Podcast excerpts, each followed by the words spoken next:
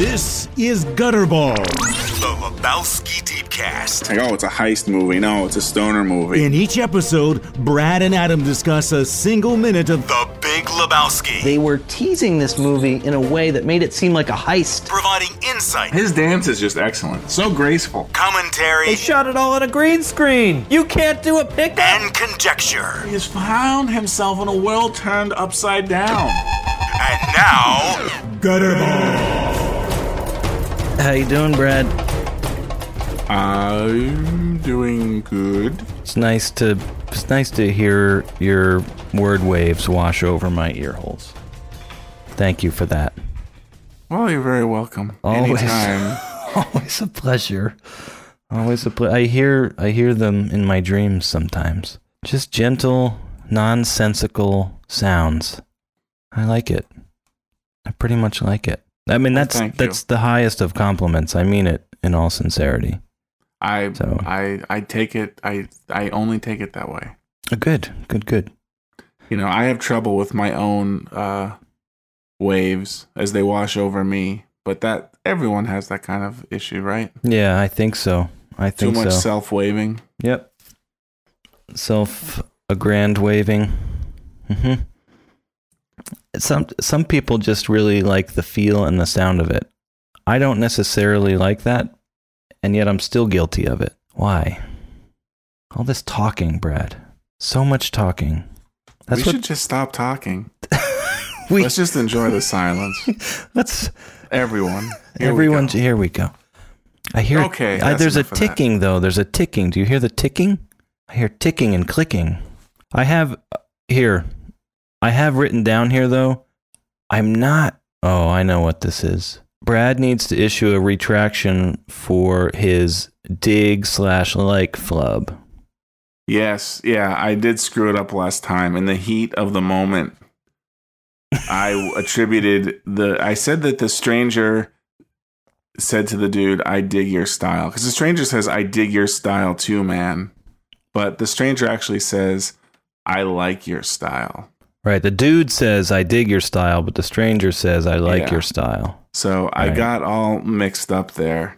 'Cause Yeah. I thought I just discovered something new, which obviously I should have been smarter uh, than that. But yeah, he Once again, says- we're not here to be the experts on this program, this this moving picture. We are the lens for others. So, it, in that spirit, I need to.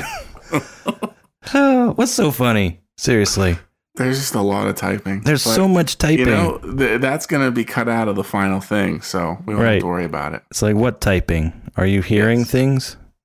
But, Are you share sharing a delusion right now? but maybe we across should intro- miles? introduce the typist. Let's introduce our special typist who is here to school me in particular on some omissions and oversights on a story I shared last episode about um, a hurricane in a hotel and a child. Uh, typist, would you? I'm going to let you introduce yourself, typist. I was typing my notes because I wanted to have all of my thoughts together. It's nothing like preparation. because I was It's very disturbed by the way you portrayed this horrific story in the last episode. It's what we call just in time. J I T, just in time prep. It's Jit. legit. Legit. Yeah. Yes. So, okay, so oh, so I want to say something here. Say say it all. a little so last week we did tell the story of the hurricane i have to say that story was riveting to me i was there was rapt attention i was on tenterhooks listening to this story What's a tinterhook? uh, i don't know exactly It i sounds imagine slightly painful. i imagine i always imagine you know those like people that do suspension like they put hooks in their skin Yeah. and like hang Yeah. that's what i think of in my mind when i say tenterhook but i really have no idea Is it T I N T E R tinter? I i think Huh. Tinterhook. All right. I'm gonna write that down. but uh Tinterhooks. It's t- Tinter? What? Tinter. Oh, yeah. Anyway, Tinterhooks. um, Tinterhooks? Question so mark? okay, so here before we get Okay. so so well, it, none of it was true. So it was very wrapped. You were completely. None of it was true, apparently. Yes. So so as a third party, right? Right. As the one as the only person on this podcast right now that did not experience it. Right. Well, I, Let let me I, I will recount very briefly the story for people that may not have heard it last week. okay. And then we'll get the, the true story. We'll get Right. more detail Yes. this, which I'm dying. I am dying to hear more about this. More about this. Okay. Me too, man. Yes. So you guys were in Florida. Hurricane was coming. Wanted to get away from the coast. Drove inland to Orlando, out of the path of the hurricane. Wouldn't you know it? Hurricane makes a crazy turn, heads to Orlando. So you guys are now in a hotel in Orlando with the hurricane bearing down on you. I like it so far. It's pretty good. So everyone leaves their rooms because it, you just don't want to be next to the windows while this thing is roaring outside. You go outside in the hallway. Everyone is just outside their rooms, just standing outside their rooms, kind of in just in the hallway. Something happens at some point where the like fire door closes. In essence, it's like in a sci-fi movie when like the thing the door slams shut, like the airlock or the the engine core is gonna overheat. And you guys are like stuck now next to the elevator in this little elevator space. Bing! The elevator doors open. You're in the dark, in essence, at this point. Um, I can't remember the exact details now, but somehow your daughter, your very young one to two year old daughter, gets into the elevator right as the doors close. Mm-hmm. The, the nightmare scenario has come to pass. Adam, with a surge of adrenaline, leaps to the door, puts his hands in there to pry it open. But alas, it is to no avail. The surge of adrenaline is not all it's cracked up to be. You guys frantically run down the stairwell, each taking alternating floors. Eventually, you get to the lobby, and there she is with the security guard. Mm-hmm. That's a brilliant retelling. So pretty good. now, Now let's hear the real story, which the typist hasn't introduced herself yet. I mean, I think it's pretty clear at this point, but Well, I'm Adam's wife, Leslie. there we go. Okay, so my problem with the way he told the story in the last episode was that he's like saying, you know, we're, we're, we're that was back when we smoked and we're in this vestibule smoking with our two year old daughter, like we're just blowing these billows of smoke at her. The reason she was on the other side of the room is because we were smoking. But the reason we were smoking was because 10 minutes before we had gone outside, just as the eye wall was starting to approach Orlando, and my wonderful, amazing, adventurous husband wanted to experience what it was like to be in category two hurricane winds as the eye wall was coming to the hotel. Who wouldn't? Right. So we're in, you know, how the hotels have those little covered parking places where you get your luggage out. So we're in that area, and Adam's like, I am going to go out and experience this wind. And I have the baby. this is just, can I ask a question, a clarification? Sure. And so you are on the ground level at this point. yes. Okay. Uh, of this beautiful resort hotel, like like five towers of high-rise resort hotels where people go to experience their wonderful Disney vacations and you know we're like evacuated here and half of the people in the hotel are on vacation and they're just like screwed basically because there's a freaking hurricane. So anyway, we're outside under this vestibule. Jules, I have her on my person and Adam goes out and he's like doing, you know, and the I- wind is pretty atrocious at this point. it's probably 60 miles an hour sustained. Who knows? It's bad. Yeah, it's pretty strong. And, you know, he's like out there, like, I'm the king of the world, arms at his side, his shirts flapping in the wind. And then the eye wall comes through and it just like almost blows him over. The street signs, the, the stop signs are like flapping almost to the ground, back and forth, back and forth. I'm just waiting for one to come out of the ground and impale him. And I'm prepared to see my husband, my soulmate, just impaled while I'm standing by, not being able to do anything. So the winds kick up. He gets blown backwards. I think he's going to just get blown to, you know, over the rainbow. He's going to go see Dorothy and have a fabulous time. And I lunge for him with my daughter. And then this woman goes, she puts her arm out like, you know, she's stopping me from at a traffic light and I'm going to fly through the windshield. Not with the baby. Those ruby red slippers, I could really get into those things. You really, you would look pretty good. Just don't ever take them off, Dorothy. right?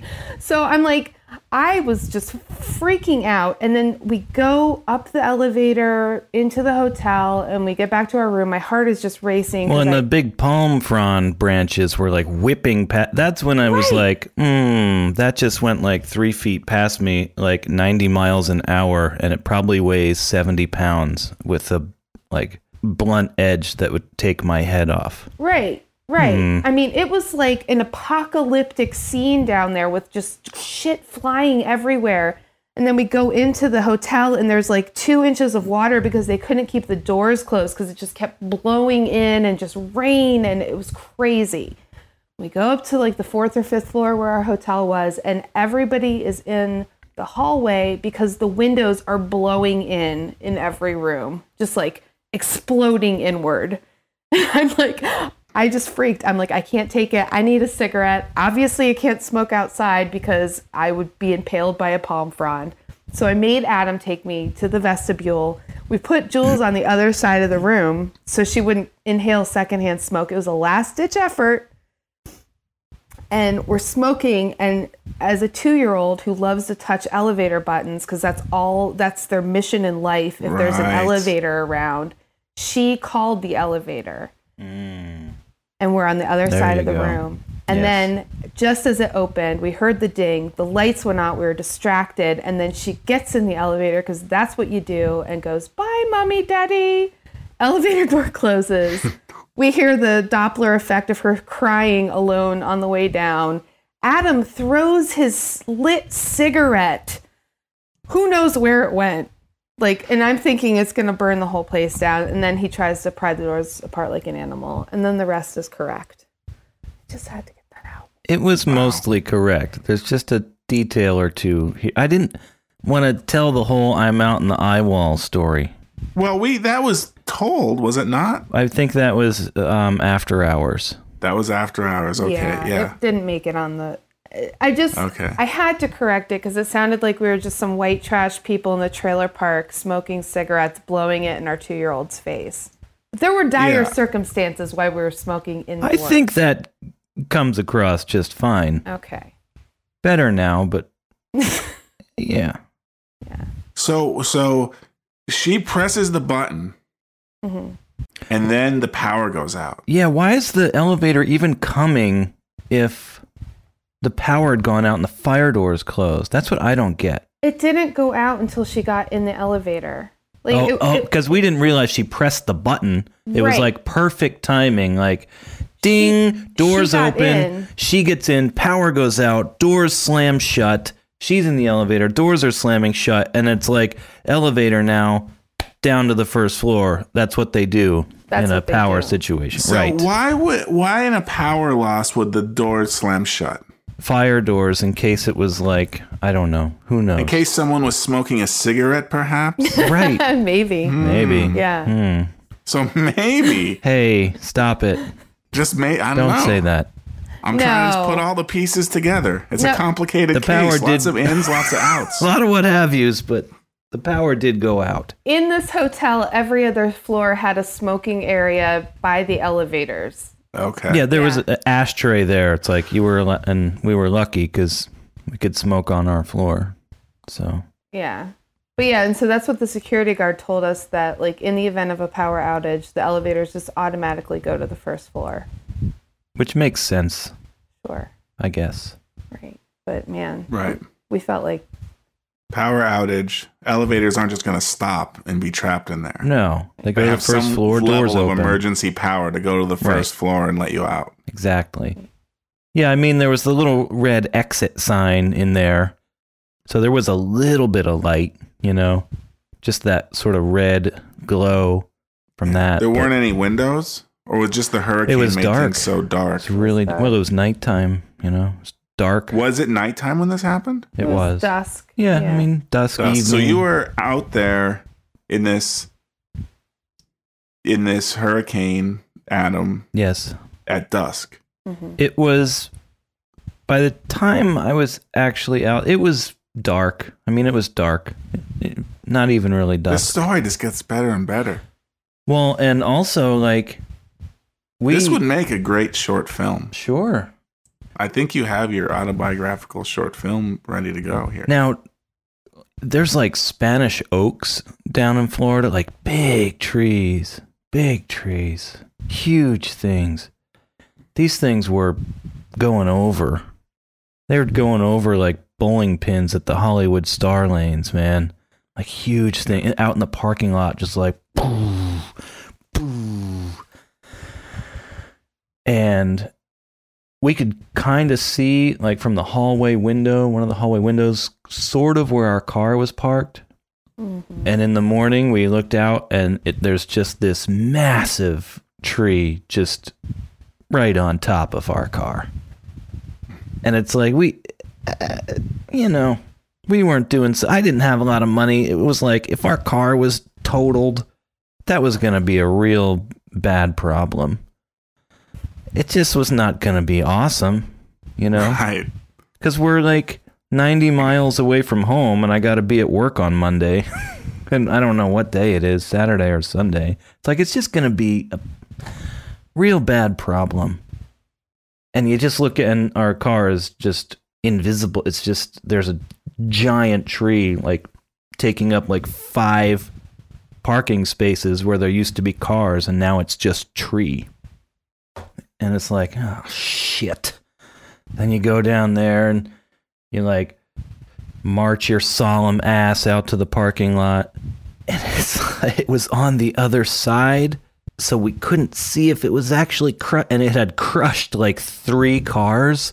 And the one giant branch had just come down within, I, I shit you not, within like two feet of the driver's side door. And it was just miraculously spared. And that was like the little bit of like, huh, all right. This wasn't so bad after all. this turned out okay. Yeah, there our, you go. Our right? car is not smashed to pieces. Our hamburger helper budget has not been compromised. Right. I don't know why they call it hamburger helper. It does just fine on its own. the uh, oh, is that Simpsons? No, vacation. Oh, vacation. It's cousin Eddie. Cousin Eddie. See, Adam is not a vacation guy. He's a Christmas vacation yeah, guy. Christmas vacation, much better. Right. He doesn't know vacation, which is a big problem for me. I That is know a it. I problem. just like, don't. I mean, the original vacation is the thing. The other two are just like, eh, I agree like that European whatever, vacation is. No, I have a special spot in my heart for Christmas time in general. Yeah. Because So of your birthday. yes, Yes. there's nothing wrong with that. Have you seen Christmas Vacation 2? Brad, you say the craziest shit. oh, come on. I believe it has like some of the worst reviews ever mentioned. Worse than the grifters? It does not star Chevy Chase, for one. Well, It does, however, it does star Cousin Eddie. Randy, Randy Quaid.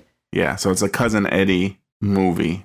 you know, Randy, More of a side quill, maybe, than a sequel. right? Randy Quaid is a troubled individual. He had some hard times. Yeah. Yeah. He's been homeless for a while. Like in between Christmas vacation and Christmas vacation 2, somewhere in the intervening 20 years. Homeless. Well, Homeless. didn't he? yes. Well, didn't something he had something weird? Like he like he and his wife like went on the lam or something because they thought there was some type of like, you know, it was like tinfoil hat type stuff. Yeah, maybe he's he's just a troubled individual. I don't know the I exact vaguely story remember that. Yeah. I'd still invite him over for dinner. on Christmas. Yeah yes, definitely. Can his I'll buy- wife make the turkey? I'll buy him some old Roy. Yeah, get some old Roy. Give Snot the bones. Right. That's just old Snot chewing Shitting on a bone. Nope, he's got it up. Come on, Christmas vacation. All right. Well, I'm signing off. I'm going to let you guys continue. Thank you so much for All right. Well, th- yes, thank you for coming in, Leslie, and giving more details. clearing 'cause the air here. This story is one of the greatest things to ever, I think, go down on this podcast. So It definitely took the more you know, details, the better. no problem. Agreed. I think this and Aquatic Monkey Boy are probably up there, Yeah. top tier. Thank you, All right. typist. Bye. bye. Well, we got the uh, details all straightened out there, Brad. That's good. It's important to get the details. you know what? Right. That it was. good. I was like, because she was. She told me it's like I have a. I have some issue with this story and the way you told it. I'm like, what are you talking about? I got it. all. I didn't want to talk about me being Well- out there like a jackass in the category two eye wall. yeah. Well, But I I, thought I that can w- understand. But the other The- details did enrich it. Yes, I would say. Well, I think the story of you being out there makes for a great story, even if maybe now you feel you were a bit foolhardy in your younger days. Well, I felt pretty foolhardy pretty quickly, actually, within minutes.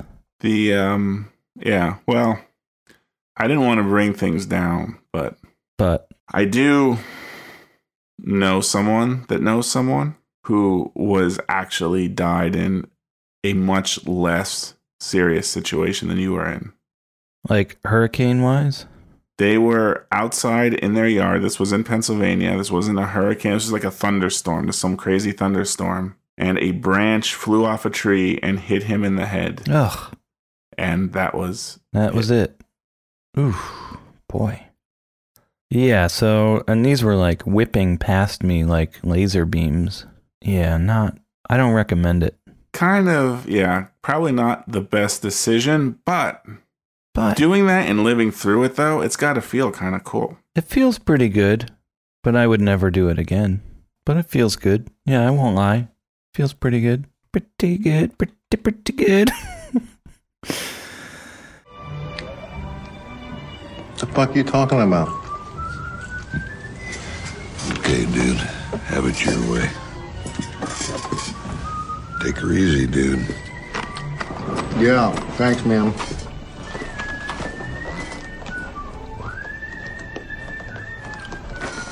Call for you, dude. Hello? Jeffrey, you have not gone to the doctor. Uh, oh yeah, no, no, I haven't yet. I'd like to see you immediately. Oh?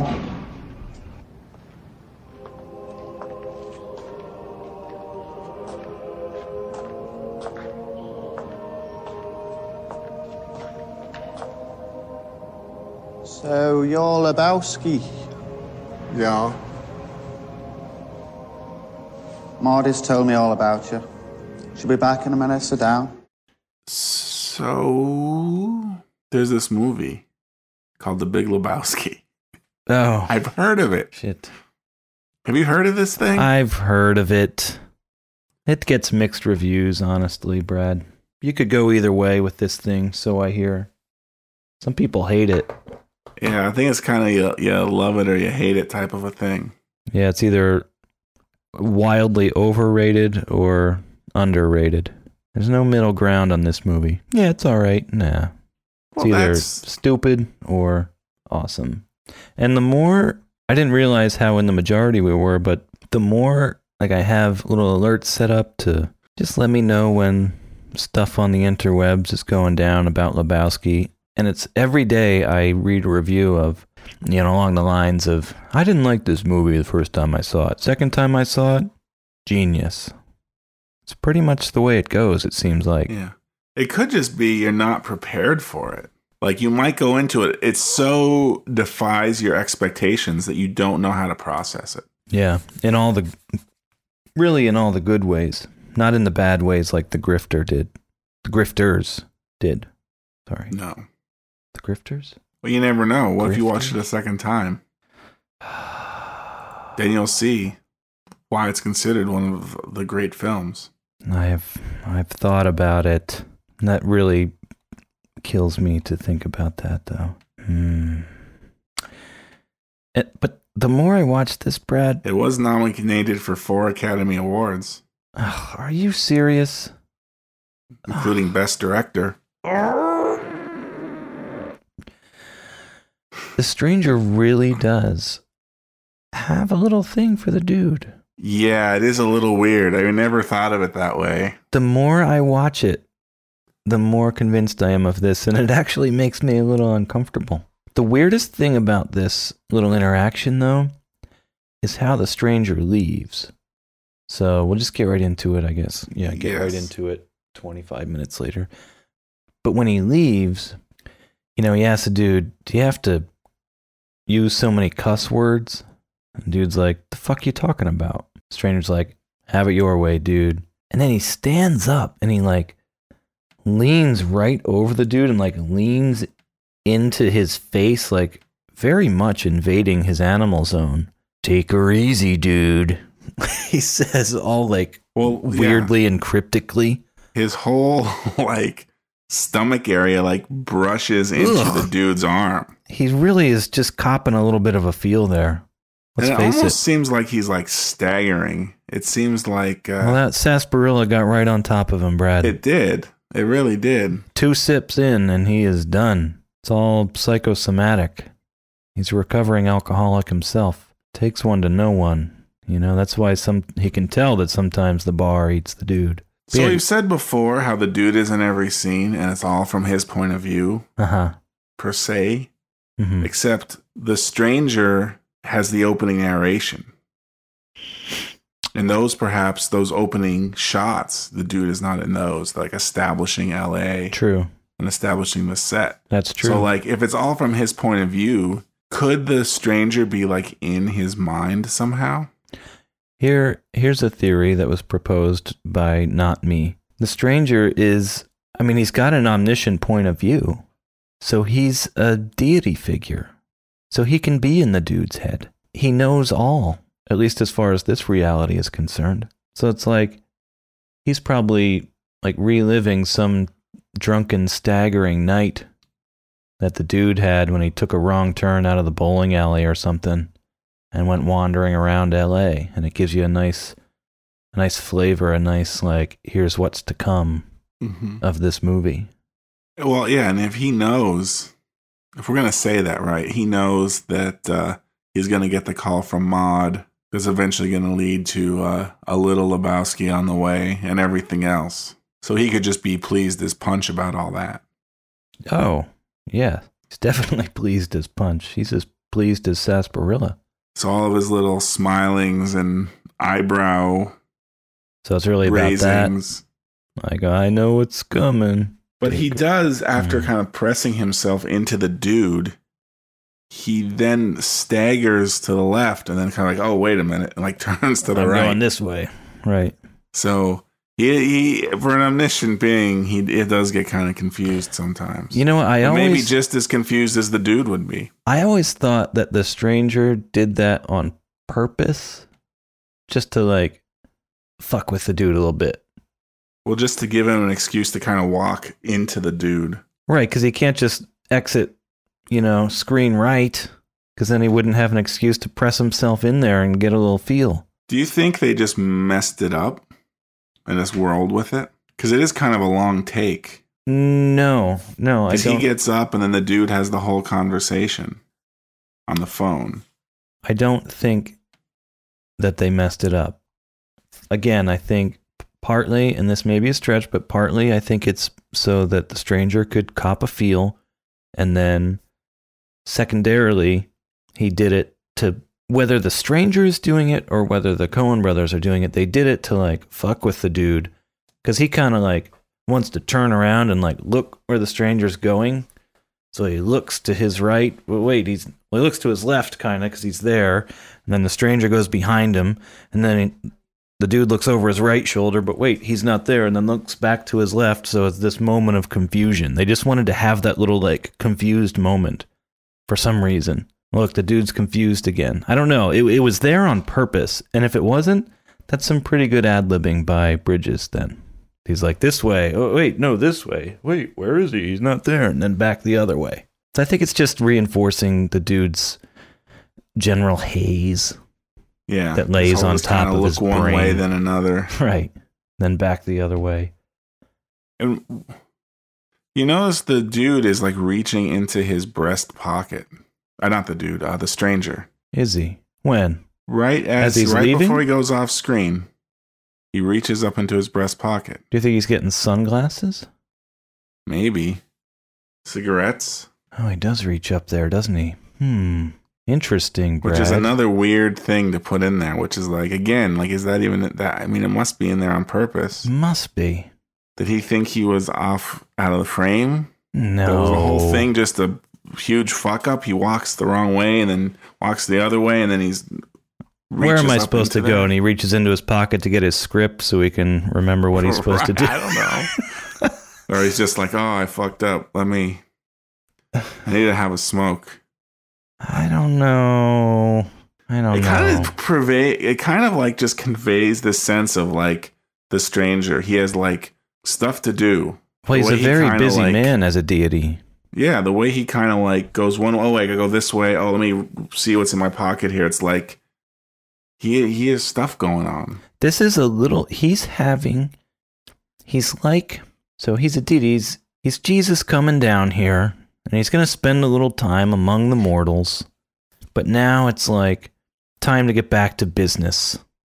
You know, fun and games are over now. He had his sarsaparilla, but now back to the business of being a deity, and he's wandering all over the place. Right. Okay, There let's, are right, phew, let's get back into it. It takes a little bit. Eighteen other. There are 18 other linchpins to the human comedy that is transpiring at this very moment in the world that he has to go say hi to.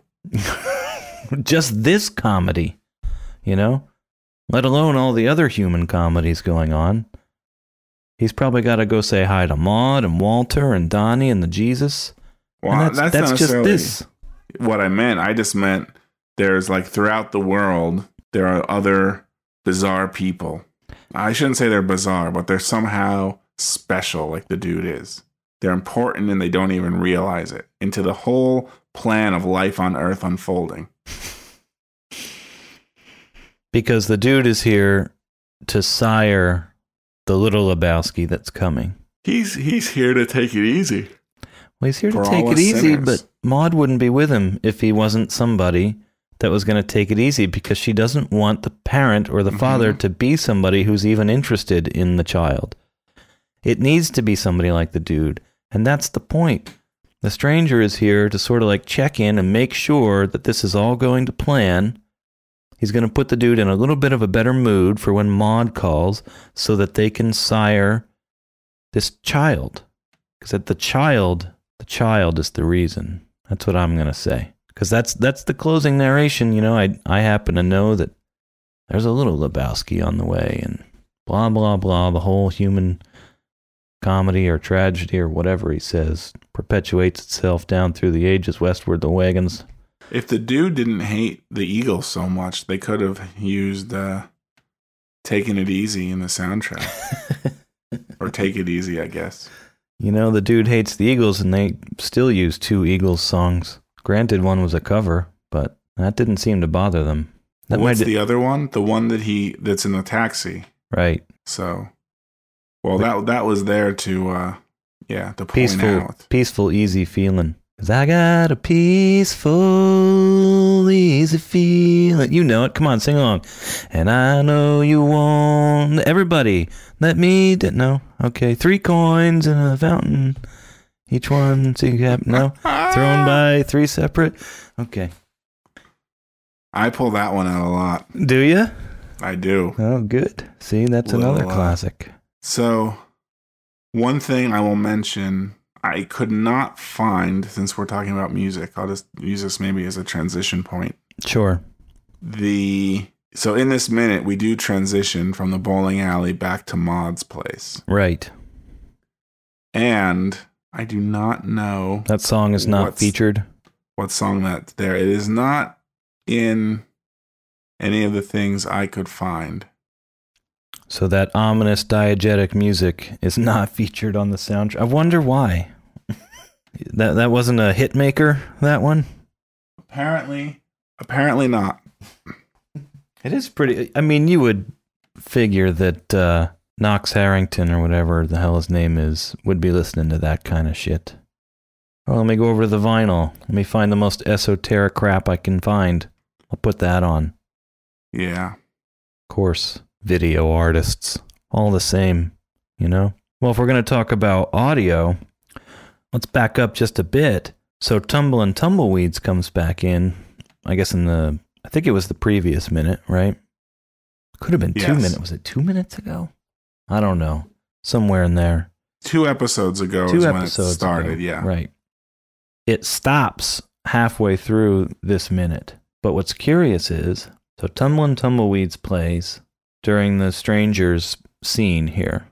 You know, we talked about how this sort of ushered us into this sort of like otherworldly experience here with the stranger showing up. And then the stranger leaves and Tumbling Tumbleweed stops. He pretty much stands up Tumbleweed stops, take her easy, dude. He walks off. No music comes to fill the void. And we've got, um, I don't know, we've got 10 or 12 seconds worth, but it's like whatever the five disc changer that the bowling alley had, it just was at the end of its run or something. Someone had to put another quarter in the jukebox. yeah, something. Something. So it's just quiet now. Yeah. And you'll notice, I noticed this. So here, this might be one of my first like audio notes that I noticed is like there's a lot of echo on the dude's voice Hmm. after that music is gone. Like, again, if you turn up the volume and listen to it with headphones on, it's like conspicuously so.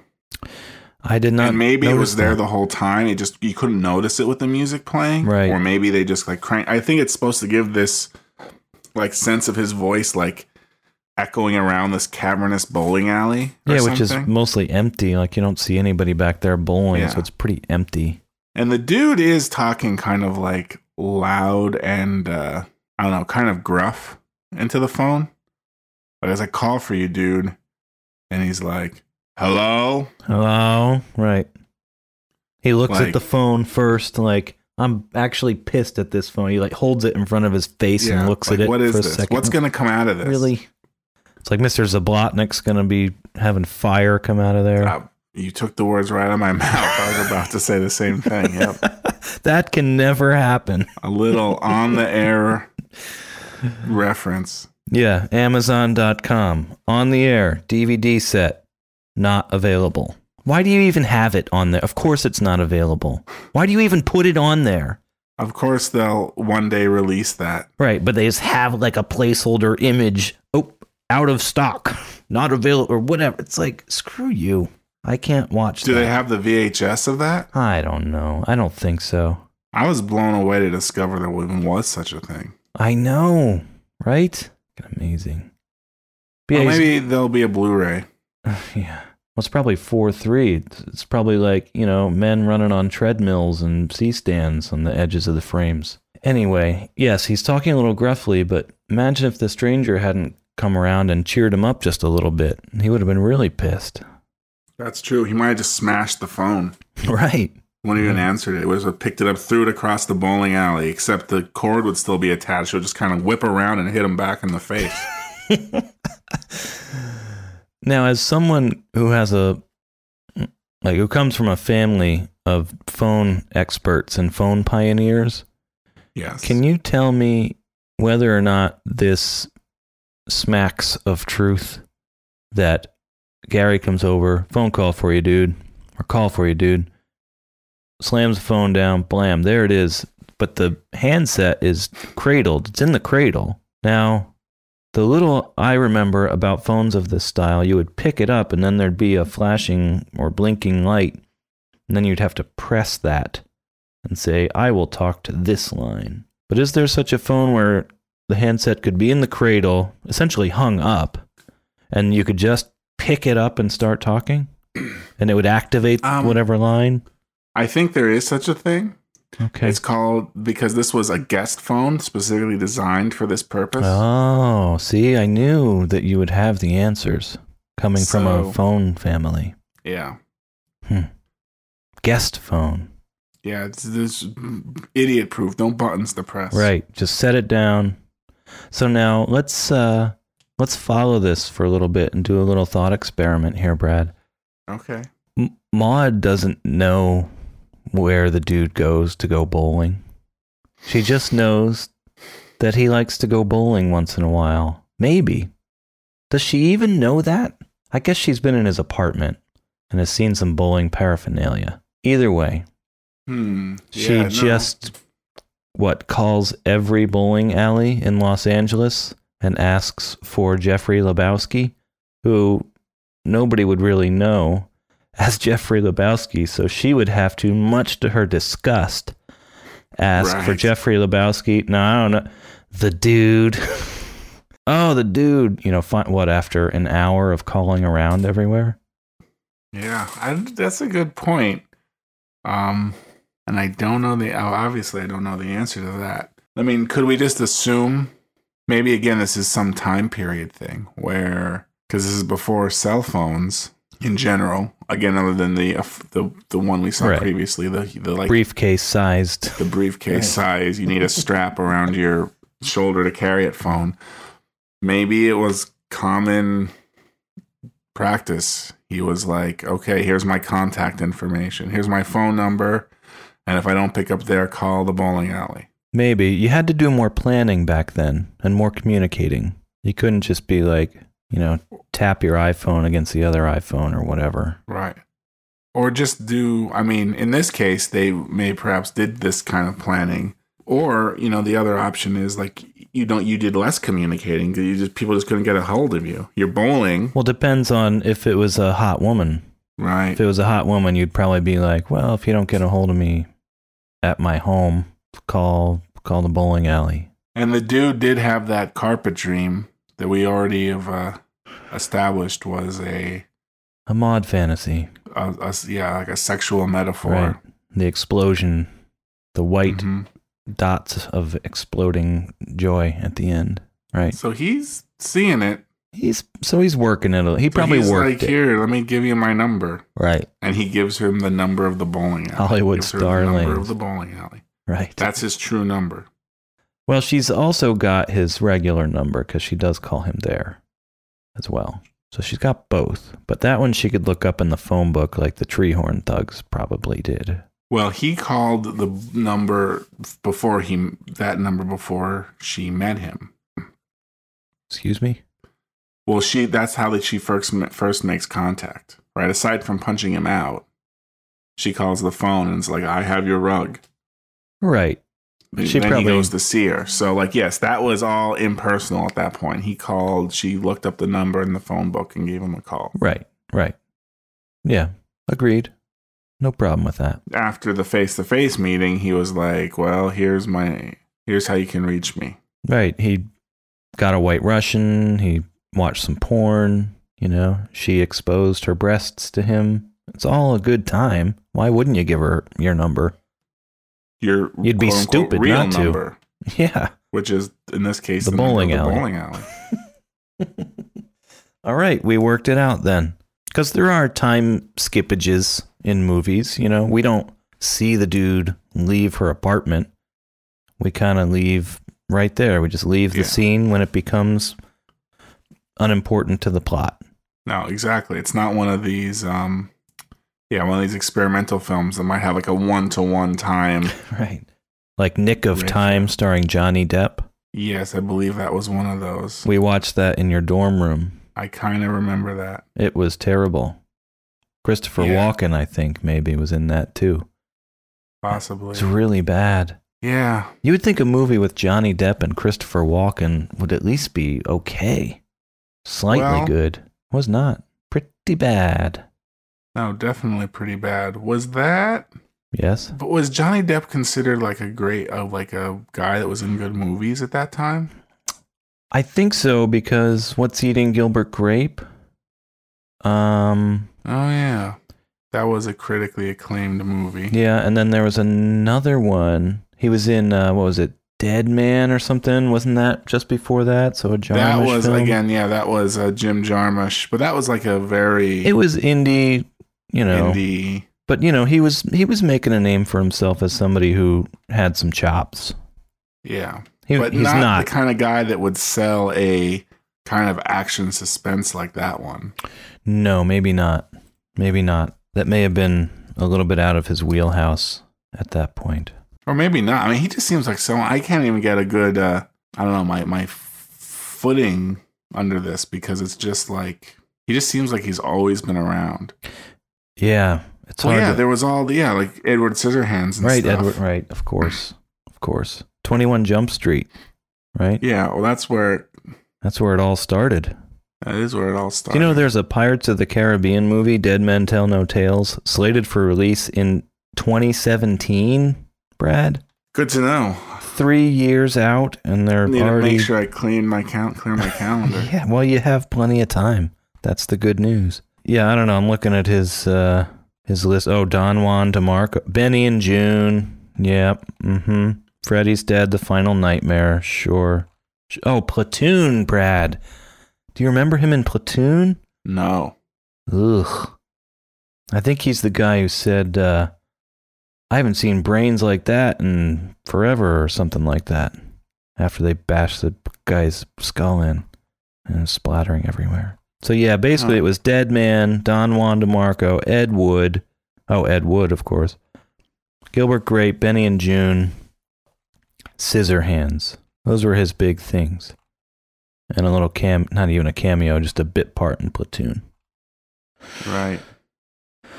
Wow, he's come a long way, I tell you. Well, Nick of Time, yeah, that came out in '95. So did Dead Man. Oh, Sleepy Hollow, astronauts. Yeah, whatever. That's all later stuff, but yeah, Yeah. yeah. He, I mean, yeah, he definitely does some different things. Can't I stop guess. here. It's Bat Country, Well, of course, of course. I tell you classic for that. Crybaby, I don't know that one. 1990. That's a uh, John Waters Ah, jeez. flick. Although I do have, I don't remember if we talked about this, but I do have a little more respect for John Waters after going to the Warhol Museum. And there's a just a ton of. I had no idea that Andy Warhol was so involved in television for Pete's sake. There was just this room filled with like 80 TVs, maybe more than that, maybe more than that, all just playing content like shows and little movies and stuff that Warhol had done. He had this long running, like an interview show and some other kind of thing. And just playing it just hours and hours, hundreds, thousands of hours of content. Like that's a thing that Warhol did for, I don't know, 10 years, eight years. And one of the ones was um, interviewing John Waters, talking about, among other things, uh, what's it called? Pink Flamingos with Divine. It's like, Yes. you know, you watch it, ugh, and you're just like, these are a bunch of jackasses making this. This is, this is awful. I hate this. It's stupid, and it's like they just are shitting all over celluloid, literally. but Yes. then you you know you w- watch the interview and it's Waters is there and Divine is there and Divine's getting made up for the movie and they were just talking about like what a process it was every time they shot to get Divine into that character like the makeup and the hair and the like it they didn't just like slap shit together and then turn the camera on like they actually and like the disgusting house that they lived in was so much work to actually get it to look on camera that disgusting. And Divine was talking about how, and I guess Waters too. Like every time they'd go to a city and they'd do like I don't know, they'd show a film, maybe Pink Flamingos, and they'd have a little Q and A or something. They'd be staying at a hotel, and somebody would inevitably find out where they were staying and their room number, and like sometimes like smear like messages in shit on their door, like positive messages, like "so glad you're here," but like in shit on their door, or like divine received these like Whitman samplers, but it was all different kinds and colors and textures of shit, like meticulously wrapped up in little wrappers and in the little like ribbed folding thing and placed in the box and the box cover put on and wrapped with a bow and wrapped in paper, like with a lot of care. Like as something like, oh, I know what Divine's gonna love. A box full of different colored little shits that I've wrapped up. Divine's like, I don't really like shit that much, you know? I just ate that little bit of it barely. And like now forever, it's just, oh, you love shit.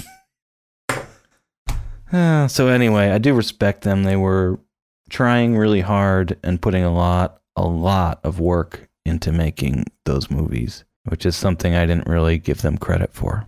So that is me apologizing to them. Them who had no idea that I had offended them. But there you go. I'm owning up to my mistakes. really, for that matter. No, they don't. But I'm owning up to my mistakes, Brad. It's part of my 12 step program of not being such a big asshole. Takes a lot of work to make a movie that shitty. It does. It's not as easy as it looks. When the stranger leaves, It's I a wanted serious commitment to art. I'm just gonna say that. Well, and that's what I'm getting at. You know, like I said, they don't just press record and go blast, put it on a rope that holds the record button down and swing it around above their heads. They don't do that. It doesn't work. It takes some. They were working 18 hour days and it was brutal, brutal. But you know, good for them. They they're known for that. When this, but here I want to get back to this because we talked about tumbling tumbleweeds stops as the stranger leaves, indicating now this sort of uh, mind fuckery place that we're in has come to an end. Strangers leaving, we're getting back to quote unquote normal now. And as the stranger starts screen left and then goes back screen, screen right, who does he reveal in the background? The Orange Man. And there the Orange Man has come back down out of the nebulous upper dark oh, regions yeah. of the background there. And now he's back too. that. So that's another little, very subtle visual cue that we're back to normal now. Well, when does the Orange Man go up there? Right before the stranger shows up. I was gonna say. Yes, he's climbing up the there. Orange Man, the stranger. He's just always in the background, always around. I Like, don't know. Is the Orange Man? It's kind of like Clark Kent and Superman. You don't see them both. He goes in there I mean, you you can in order to like project himself as the stranger. you can see the orange man is already on the floor as the stranger is still on screen. So they are on screen together as he leaves. Although I like the idea. I do like that idea a lot. We just have to see if the Orange Man is is hanging around uh, when the stranger makes his next appearance. Oh, that's right. That's right. I forgot he shows up again. Yeah, he closes the whole thing out. That's right. That's right. That and our bowling pro, whose name I forget.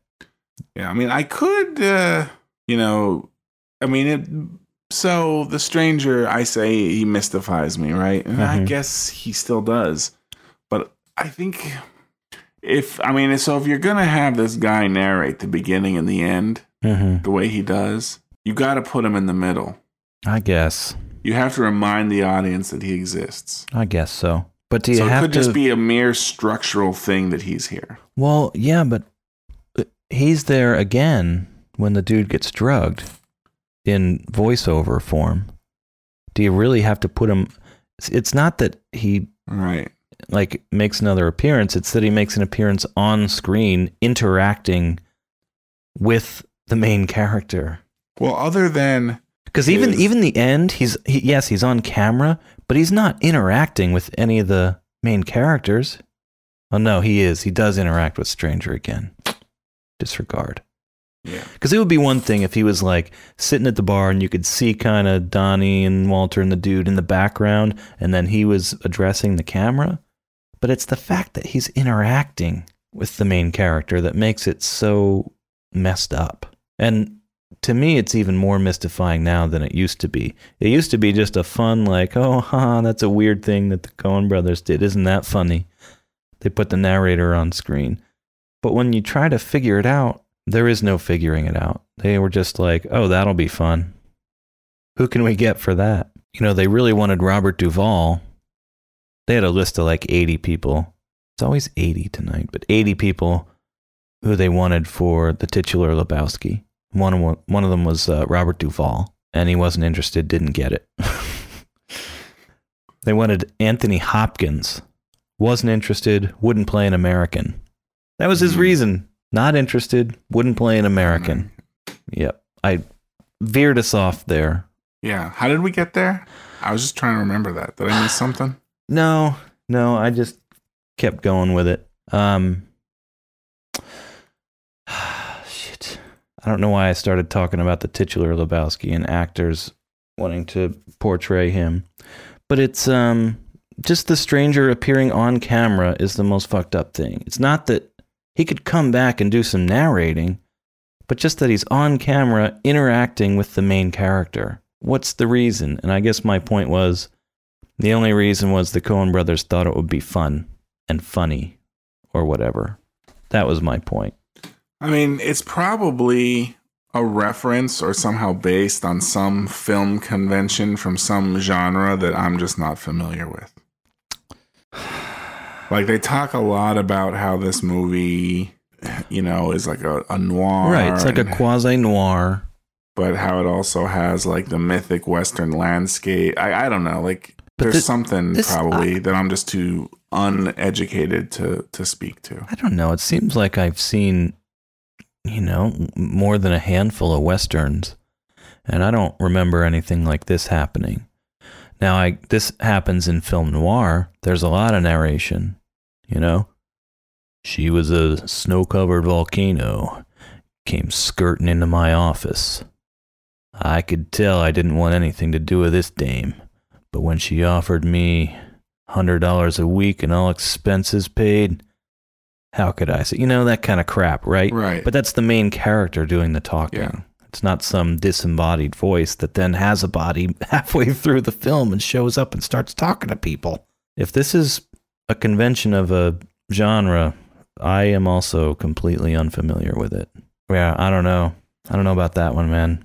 Yeah, perhaps not. Well, I mean, the narration could come from noir, and like maybe Yeah, definitely. they started that way, and they're like, it doesn't make sense to have the dude narrating this, and then they just threw somehow. He's too lazy to narrate his own movie.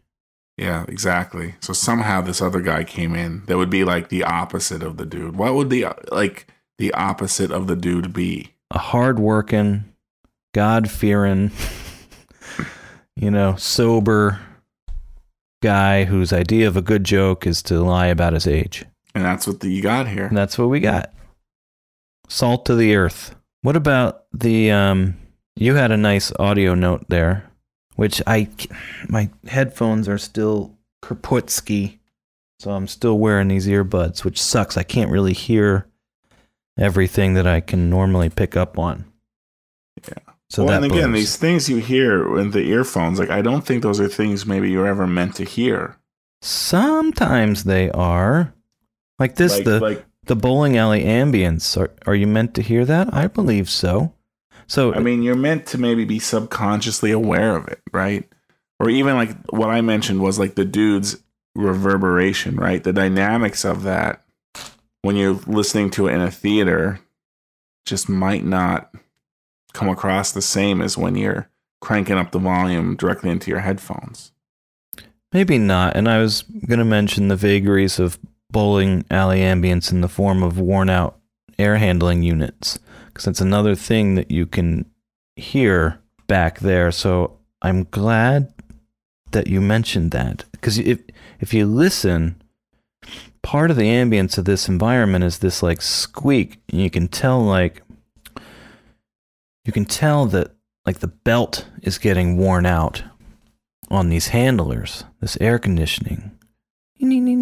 But it's just back there so subtle that it's it's just a little bit of presence. And then you switch to Maude's apartment, it's like boom, it cuts off, just like boom, done.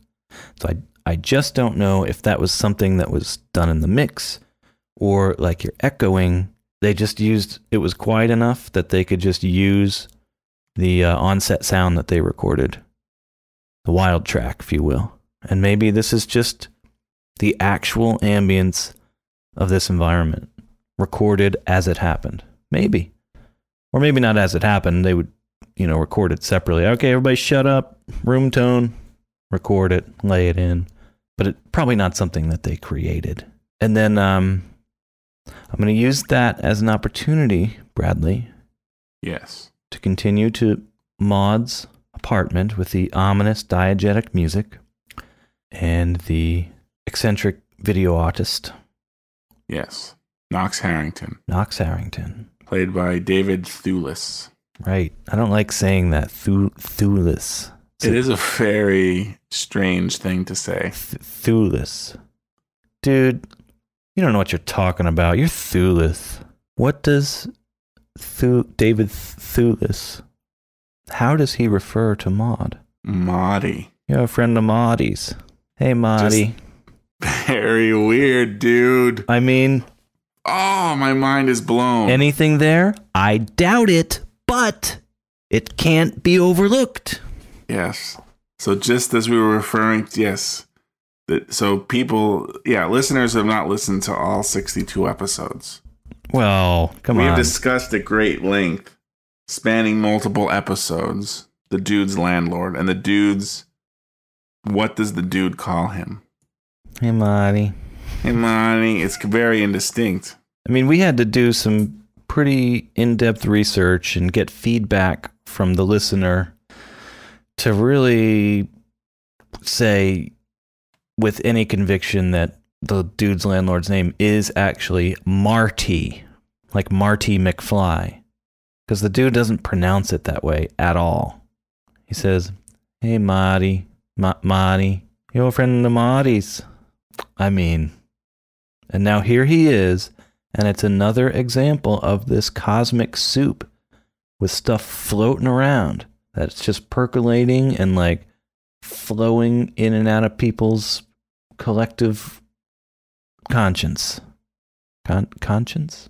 Con- con- conscious. Consciousness. Consciousness. It's too many syllables. But there it is. Marty, Marty. What do you think? What do you think, man? Your mind Just is blown. You can't a even. coincidence. Although my mind is blown by the coincidence. I don't know. Lots of coincidences. The orange man climbing back down out of there right as the stranger leaves because he climbed up in there right as the stranger arrived. I mean, at some point, aren't they not coincidences anymore? As Dale Cooper would say, there's no such thing as coincidence. Doesn't he say something like that? That seems like that's not from Twin Peaks. My mind, there's no such thing as coincidence. I know that line, but that seems like from a movie that you wouldn't enjoy or watch ever. He does say He does say something along those lines. he does say fellas coincidence and fate figure largely into our lives when the when the uh they discover the weird opening in the cave. Oh, I was thinking of um, Ben Kenobi, otherwise known as Obi Wan Kenobi. In my experience, there's no such thing as luck. That's what I was thinking of. Okay. So, different movie. Did you see the interior pictures of the Millennium Falcon? They keep releasing more of them. No, I did not s- Mhm. see that. Yeah, pretty nice. Dang nabbit. So, Maude, Jeffrey, you have not gone to the doctor. The dude never once corrects her for referring to him as Jeffrey or Mr. Lebowski. That's true. Even the Undertaker or whoever, the mortician, he corrects him. He doesn't beat it to death. Like, he doesn't keep following it up.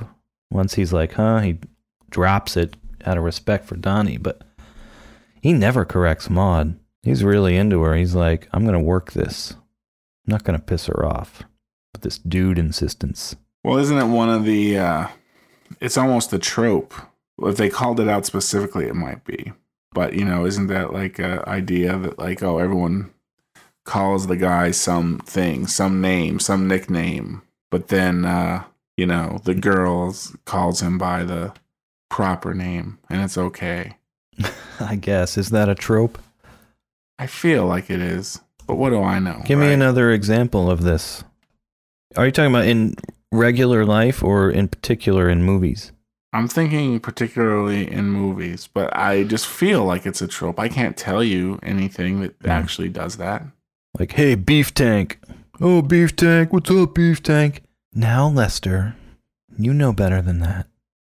Okay. Like that kind of thing. Yes, Hmm. exactly. Okay. Well, I don't know. I don't know, Brad. I just wanted to point it out. He does not correct her. No, it's very good. That's a good. I think that's a good character note. Yep. Uh, For both of them. You know, she insists on calling him Jeffrey. Well, maybe she doesn't know any better. She must. Maybe not. She just wouldn't. I mean, could you imagine it? No. Ugh. The disdain in her voice when she's uttering those slang terms for men's private Johnson parts. Dick or his rod or his ugh, Johnson. His dude. his dude. How about uh, Knox Harrington's pronunciation of the dude's last name? So you're Lebowski. No, he extends it. So you're Lebowski. So you're Lebowski. It's almost like two words, Lebowsk and he. So you're Lebowski. I don't really hear it that way, but it, there is something He off about it. like the uh, accent. Like it's like the accent is on the ski. Lebowski. Lebowski. I can't do it. Lebowski. Lebowski. So you're Lebowski? Lebowski. So you're Lebowski. Lebowski. So you're Lebowski. Lebowski. Lebowski. I think he just wraps his lips around the ow. Lebowski. But he extends the e. Lebowski. So you're Lebowski. So you're Lebowski. Lebowski. That's what it is. It's not the e. He has like five H's. It's Lebowski. And then he's just got like a little hiss at the end of it. That's what it is. That's what I'm going to write down. A 5H Lebowski. Don't mind me. Hyphen. Yeah, Lebowski. He wraps his lips around the ow and then has lots of H's at the end. So many H's. Lebowski. Maybe it's four H's. I'll say 4-H Club. Knox Harrington's 4-H Club. And the dude's just like itching himself because he knows there's vodka and Kahlua and some non-dairy creamer over there that he really wants to get into. Yes. Is that happening this minute? No, Well, no, but he's looking. well, he's he's itching and He's he's looking. yeah. He's looking back over. Yeah, it's not till next minute that the dude gets that kind of I don't know what you call it, a zing, a throw, a, a diss or something. a diss. Well, we'll wait till next minute. Oh yeah, well that's not yeah. Yeah, Yeah. David Thewlis. The only thing I really know him from is Harry Potter. Oh, he's that guy. Is he the Wolfman or something? He's the Wolfman, right, Wolfman. who in the only good Harry Potter movie, Is that Prisoner of Azkaban? yes, Yeah. it was a kind of like a. Uh, I felt like, granted, I have not seen this movie in so long. Well, it's ten years ago. Go What, figure that The one Big Lebowski? shit. No, the Prisoner of Azkaban. That came out ten years ago. I have it up right now. 2004 came out on June 4th, 2004. Wow. It, uh, I mean, I saw it then when it came out, but I remember there seemed to be something going on with the way they kind of, and maybe it's this way in the books, I don't know, but the way his character was kind of like, okay, he's a werewolf, but it was also kind of like, I don't know, it was like a metaphor for him having like AIDS or something. Am I just completely crazy? Well, Or maybe that's comp- or is that just like so totally obvious? I don't know because I can't even remember the movie. I just Well, I don't- yeah, thinking that. I've seen it once, yeah, like whenever, but I do remember him being kind of sickly. I guess. yeah. Now- the way he was kind of like shunned and stuff.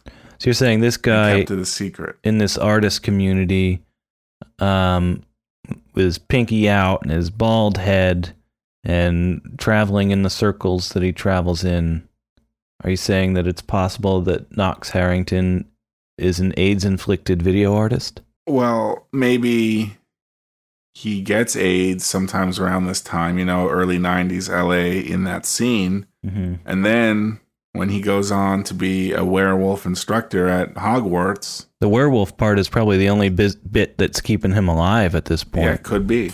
Could be. yeah because that you know he's really strong and virile when he's the werewolf so it's like sort of like uh, interview with the vampire it's like i'm going to give you the choice i never had you can you know live longer but you're going to have to become this man-eating monster once in a while. Or you can just wither away and die. It's a tough decision brad. What is this magazine he's reading? Agatin Ga-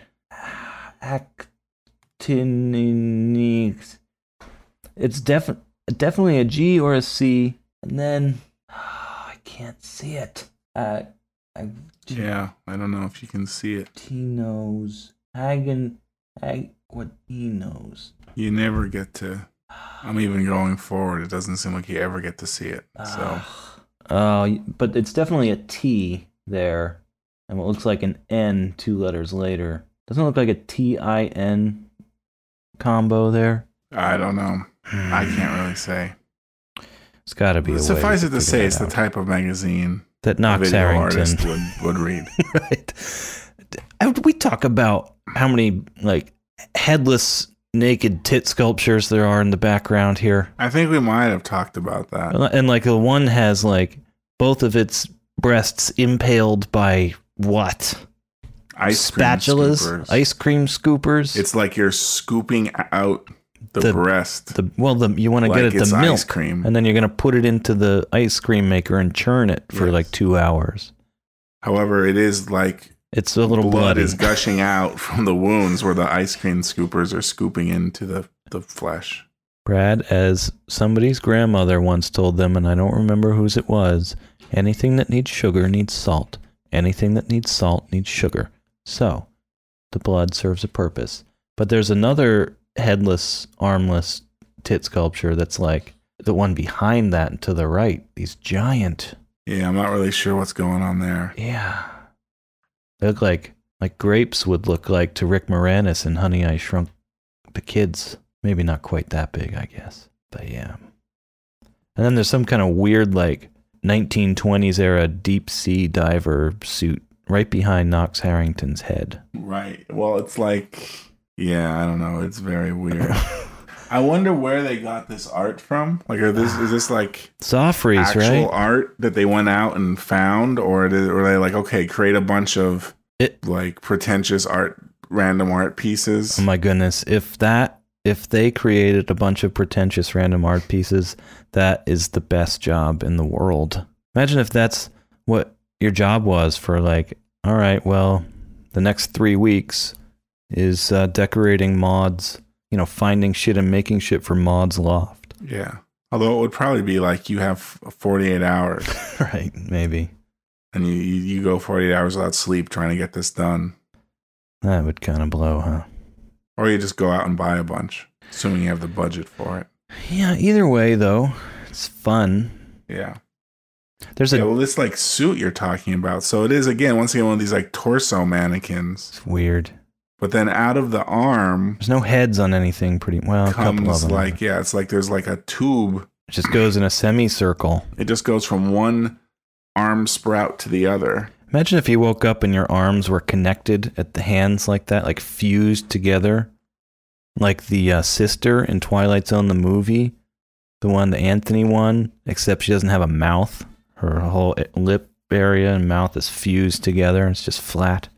You woke up and your hands were like fused together like that, like your wrists just joined. That would blow. That would really suck. I saw something. Oh, there's a dugout canoe here, Brad. Did you see the dugout canoe? Like old school dugout canoe. It's behind the dude and to the right of the screen. Uh, I it's know. Where is this? not canoe? really a canoe. It's like a canoe for the Lartees, perhaps. Like the giants of the Lartees community. It's by the um, plumbing there, the big water main leaning against the wall. 6150 or 10150, I guess. Looks like a little dugout. Lebowski. No- Knox Harrington's got a shit eating grin, Brad. Marty's told me all about you. Gross. What are you doing? He's just a weirdo. Did you see this uh, dugout canoe, though? No, I didn't. Where is where is this? uh, 10150. 10150. You can imagine, you know, the Lartees suffering from gigantism would use this canoe. It's like just a piece of wood that's been hollowed out a little bit, about five feet tall. A normal Oh, I size see it now. human would not fit in there, but smaller folk might. I don't know what else it would be. Yeah, hard to say. Some piece of art. Well, behind uh, Knox, you can see that uh, big ring of something, It's like a giant wreath. like branches or something like that. Yeah, Yet so behind that things. is another armless mannequin, but it actually does have a head. This one has a head. Yep. And if you, it's got like a blue hat on. And also, when we first enter her apartment, we can see again one of the paintings she was working on. And that has a head like sticking out, like attached to the painting with some sort of, like, I don't know, by the, its hair, I guess, but it's sticking out from the painting by like a foot. That's another head. She's fascinated with the human form, armless, legless, or not, or otherwise. But yeah, and she has what appears to me, at least, to be a CD tower, Brad. Uh, where was this exactly? Well, the CD tower is between the two large windows, and it's one of those curvy oh, ones. yeah, one of those curvy CD One of those curvy, towers. right? In Yeah. 1991, I mean, fancy Uh. pantsy. I didn't have it. Well, maybe we had one. That's a lot of I didn't have one then, but I was very late to the CD bandwagon, um, the CD adopter. Uh, CD. Seems like we might have had one in 91. Might have been 92. It was around there, though. It was incredible. We had Sibelius. We had the Beatles' Abbey Road. We had Petra on Fire. And Genesis Invisible Touch. It's awesome. Oh, and Styx Edge of the Century. Those were the CDs that we had pretty much. Oh, and So then some Carpenter's Christmas albums, but I like them a lot. So here's what I'll say about that. This is okay, a very strange little circuitous Okay. path to CD players and time frames. All right. But I remember there was a CD player featured in the movie Edward Scissorhands. Okay. And that movie came out in 1990. And was it like a big deal to have the CD player? I don't know if it was a big deal. There's the part where, um, like Anthony Michael Hall's character, who was like the jerk, like they break into someone's house to steal stuff, and you know they leave Edward in the lurch to take the blame for it or whatever. But what they had, there was like this like five disc CD changer or something involved in that robbery, and I remember at the time having a discussion about this. So even in 1990, I was debating what's going on in movies with my friends because there was this idea that, well, does this movie take place in like the 1960s? Because it kind of seems that way. Yeah, it has that weird feel. But then there's a CD player in it. So it's like, well, what the hell's going on? Because like I remember, it just seemed like the clothing and the the houses and the the cars, maybe. Yeah, mean, and I think that was deliberate by Tim Burton. You know, it's like this is 1990 as envisioned by people from 1962. So we'll still have our beautifully manicured, perfect lawns with our driveways and our ant-like conformity and our Mhm. 60s looking. Ha- it'll still be like that, but then we'll just be incrementally upgrading our tech to make Yeah. our lives a little easier or something. Well, I remember um, it's a trick he used in in Batman as well. Tim Burton did because again, that oh, was like very the cars and stuff, right? yeah. The cars were like Right. 1950s, and like the whole reporter with the like hat with the little like Right. tag that comes out, and like they would like type on typewriters and stuff. Right, But then Batman in his Batcave had a computer, right. so it really didn't like fit into any kind of like you couldn't really place what time it was. It was just this kind of like mix of stuff from different eras. Which again is a perfect cover for like, or not a cover, but a perfect like trick, like you said, to prevent your movie from becoming dated. right? No, totally. Yeah, it's that's I got to remember that one. That's an important one. Just mix it up. Have a whole mix of different eras in there. It can never be dated. Like Lebowski, it will not be dated because you're not trying to be modern at all. Well, Brad, I'm tapped out. Yep. That's what I got. Ain't got no more. I think it's yep. I think we're ready to uh to do something to to wrap it up. we're gonna wrap it up. We're Pull gonna pin. We're gonna and then maybe the pin we'll in. I don't know. we're gonna the pin goes. wrap it up into little bite-sized. Ooh, no. if some of them are yellow, maybe some are laced with little red streaks because you wiped too much. You know, brown, black. Some have little peanuts. yes. Green. Once I had pure white, looked like a piece of porcelain, and I was terrified. So terrified. what you're saying is it's like a box of chocolates, right. but Yeah. instead it's filled with